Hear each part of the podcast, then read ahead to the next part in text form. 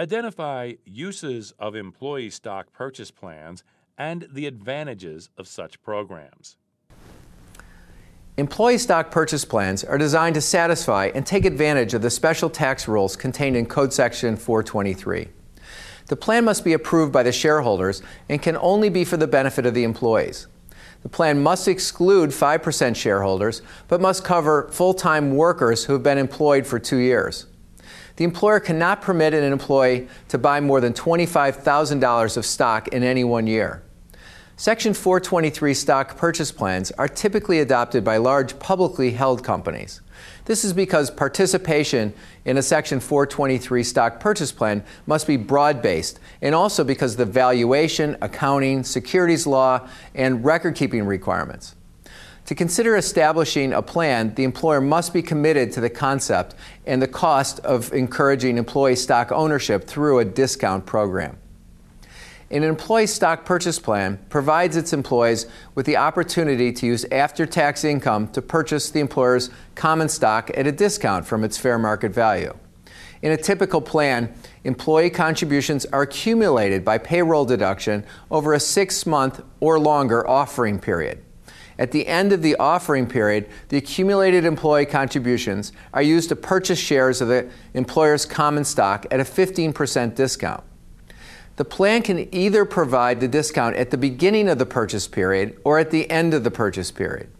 If the price is tied to the value at the beginning of the period, it's referred to as the look back rule, and it's only allowed if the purchase period does not exceed 27 months.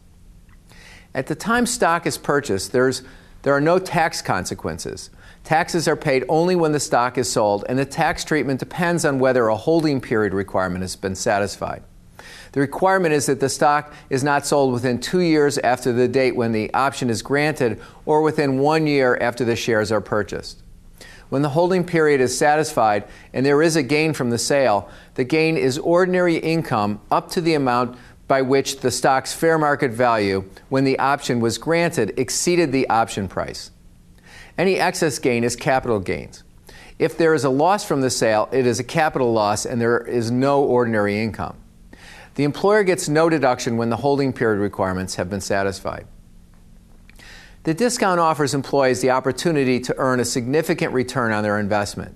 If the plan does not use the look back rule but simply provides a 15% discount off the market price at the end of the purchase period, the employees immediately earn a return of 17.6% when they purchase stock. For example, if the stock is selling at $10 and the employee purchases the stock at 8.50, the participant has earned $1.50. On an investment of 8.50, the return is 17.6%. Of course, if the participant holds the stock to satisfy the holding period requirements, the stock's value could possibly decline. When the plan has a look back purchase price, the discount could be much more than 15% because the market price of the stock may go up during the purchase period.